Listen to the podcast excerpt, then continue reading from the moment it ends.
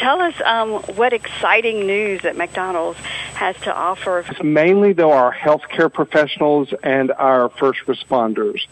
So if you're out there in our healthcare industry, being there for any hospitals, medical facilities, even the nursing home facilities, we want to say thank you because uh, McDonald's is just uh, grateful for everything that everybody's doing uh, out there to help us through this crisis. And um, that includes our firemen, our police officers, our, our emergency um, people. And so um, we're just going to say thank you with a free meal. And when will this free meal take place? It's going to start April 22nd and for uh, two weeks until Cinco de Mayo, May 5th. So you can come in and get a meal a day at breakfast, lunch, or dinner, and they're pretty cool to have an egg McMuffin, a chicken McGriddle, or a bacon, egg, and cheese biscuit with a hash brown and any drink. And the cool thing is we're going to put all of our meals in a Happy Meal box because we, it's just happy.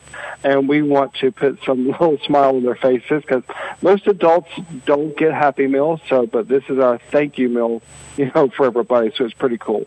So what would they have to do to get this meal? Just drive up to our drive-through and just say, hey, I'm a, a first responder, or hey, I work in such and such clinic and then they'll go over the different the menus that we have, the three meals for each day for them, and then um, they come up to the window and just show their ID from their medical facility, uh, or they're you know, they can tell if they're in their their uniform too, and um, it's done.